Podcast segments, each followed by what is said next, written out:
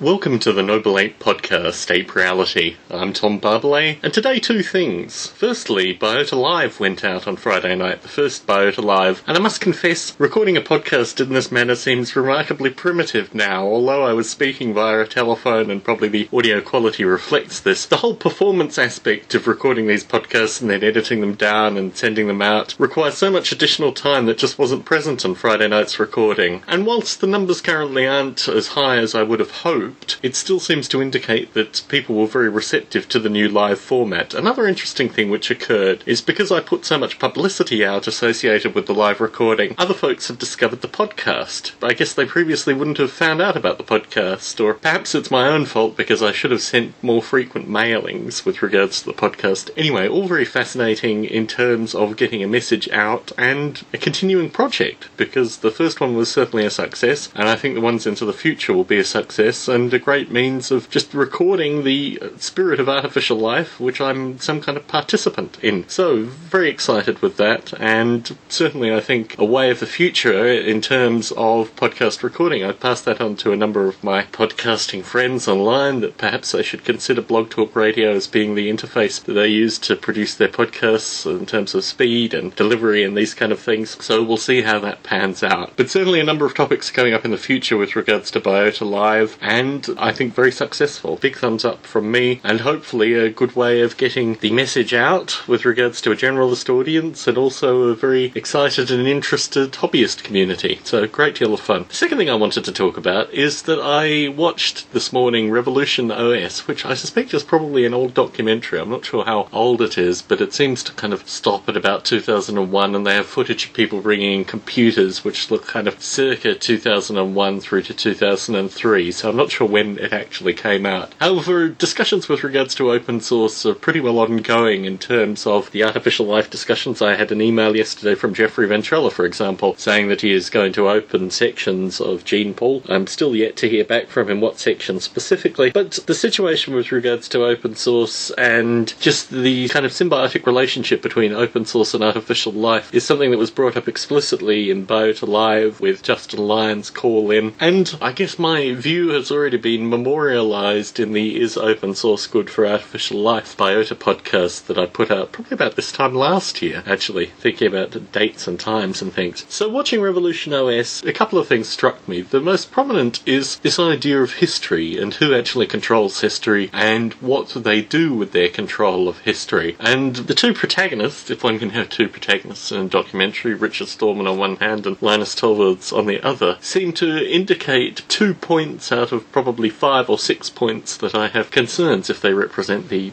specific points. I think my greatest concern with regards to the GNU project is the idea that if you have a problem with software licenses, the solution to it is create another software license. Growing up in Australia, I could never understand software licenses. I couldn't understand them in terms of other purchases that were made, for example, a car or a house or a microwave oven or these kind of things. The idea of ownership is completely removed in the software license. And similarly, the kind of warranties that one gives and the lack of ability that one has for any degree of responsibility from the software vendor seems to completely eliminate it from any idea of a purchase that one could normally think about with regards to real world entity. In some regard, the software license, as it has previously commercially existed, seems to resonate with the fact that the lawyers that created the initial software licenses appreciated the ethereal nature of software in terms of it being electronic electrons as opposed to something physical, and thus, even in traditional commercial software licenses, the description of the media and the software itself is actually quite heavily distinguished in the software license. So, I could never understand GNU in terms of the idea that in order to solve this problem with software licenses, you needed to create another software license. I mean, that just seemed surreal to me. It still does to this day to a certain extent. And I think it, it comes from a recursive mentality that exists with regards to novel thought, which ultimately has as its roots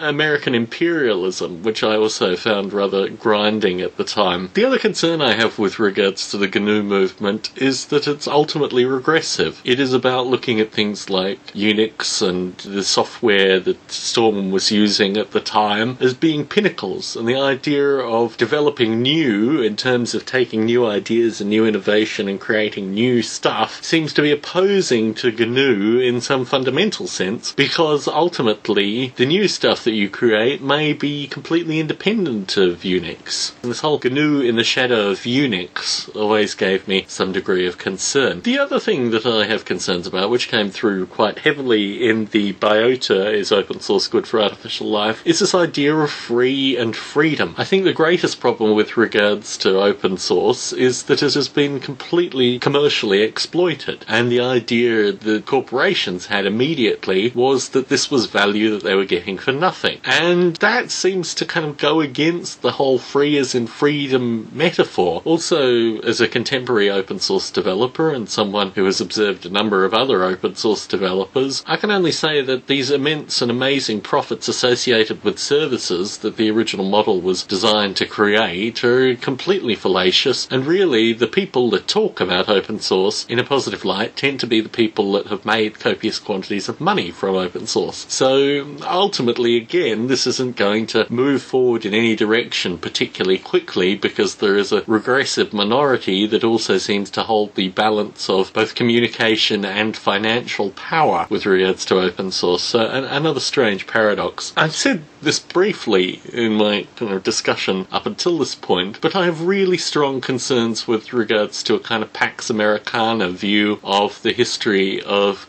computer development and software engineering. And to a certain extent, I see this coming through in the open source movement as well. What interests me is this whole idea of history and who writes the history, how the history is written, and what that ultimately means with regards to understanding where we are currently and moving into the future. In previous podcasts, I've talked about John Draper and Steve Wozniak as being two of my childhood heroes, who ultimately were not really worthy of this hero status and in fact had been created heroes through this kind of strange pseudo history that had been created associated with them. I mean, Wozniak's book is one of the few books that I've given away to someone only to have it given back to me in disgust. I couldn't even give it away. I was as a profoundly surreal text that seems to indicate that the most important things in Wozniak's life are actually not worth talking about, whereas some kind of non existent narrative, and having met the man and having met John Draper and having associated with a number of people who are pretty fundamental in the creation of this computer history mythos, it just seemed really surreal to me having had these experiences, and for me it was a point of real personal struggle in terms of actually understanding that I had been extensively lied to for a degree of time, and also that the people that had perpetrated this lie were not only the parties involved, but a wide variety of kind of warm, fuzzy, you know, it's great that there's this history of computers and all this kind of stuff, which ultimately is a kind of Pax Americana or, I, I don't know the Latin, but an inspiring to her Americana ideal that seems to exist with regards to history in particular, but also tech journalism. See last year with regards to Google in particular. The other thing that caught me about Revolution OS was this idea of no hard word nerds that in large part, and this I think is part of American nerd culture in some regard, a kind of passive aggressive nerd culture, that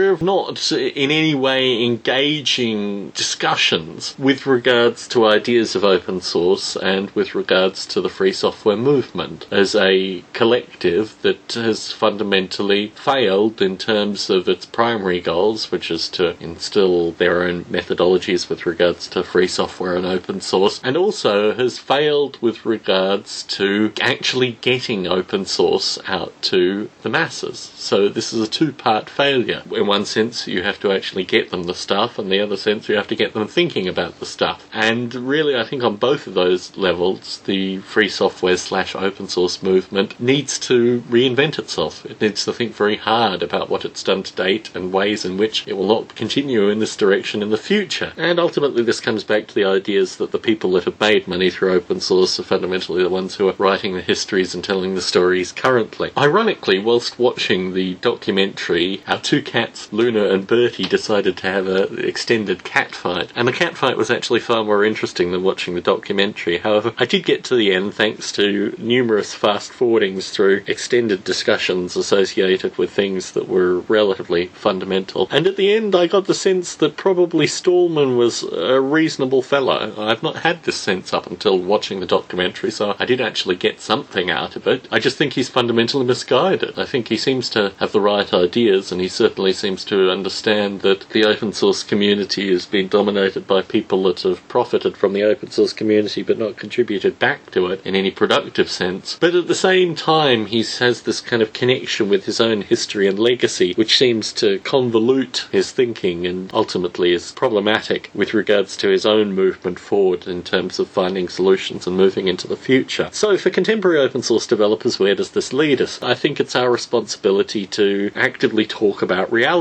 Funnily enough, this happens with regards to artificial life as well. In the podcast on Friday night, I made the discussion point that there was, in fact, a great degree of pluralism in contemporary artificial life, and the idea that artificial life was just, be it genetic algorithms, be it cellular automata, be it all these kind of things, seemed to indicate just a historical misunderstanding with regards to where artificial life was currently. And I think that element was actually lost on Justin and Bruce in some regard, listening to their responses. I think Bruce, through his own thinking, is currently going through some dichotomy between ultimately creationism and evolutionary methodologies in artificial life. And what fascinates me is that there are actually additional methodologies. And this was really the point that I was trying to make that there are other components other than just genetic algorithms or creating things and letting them wander through environments. There are, a multiplicity of solutions. And what you end up with is you move towards something that is more robust, is a series of different ideas. I think none of them are really creationist. I think they're all elements of evolution in some regard. If you think of social evolution as evolution, and if you think of kind of sub intelligence dealing with dynamics and chaos in some regard as evolution, well, yes, that's there too. But another point that seems to have come through in my post discussion with Bruce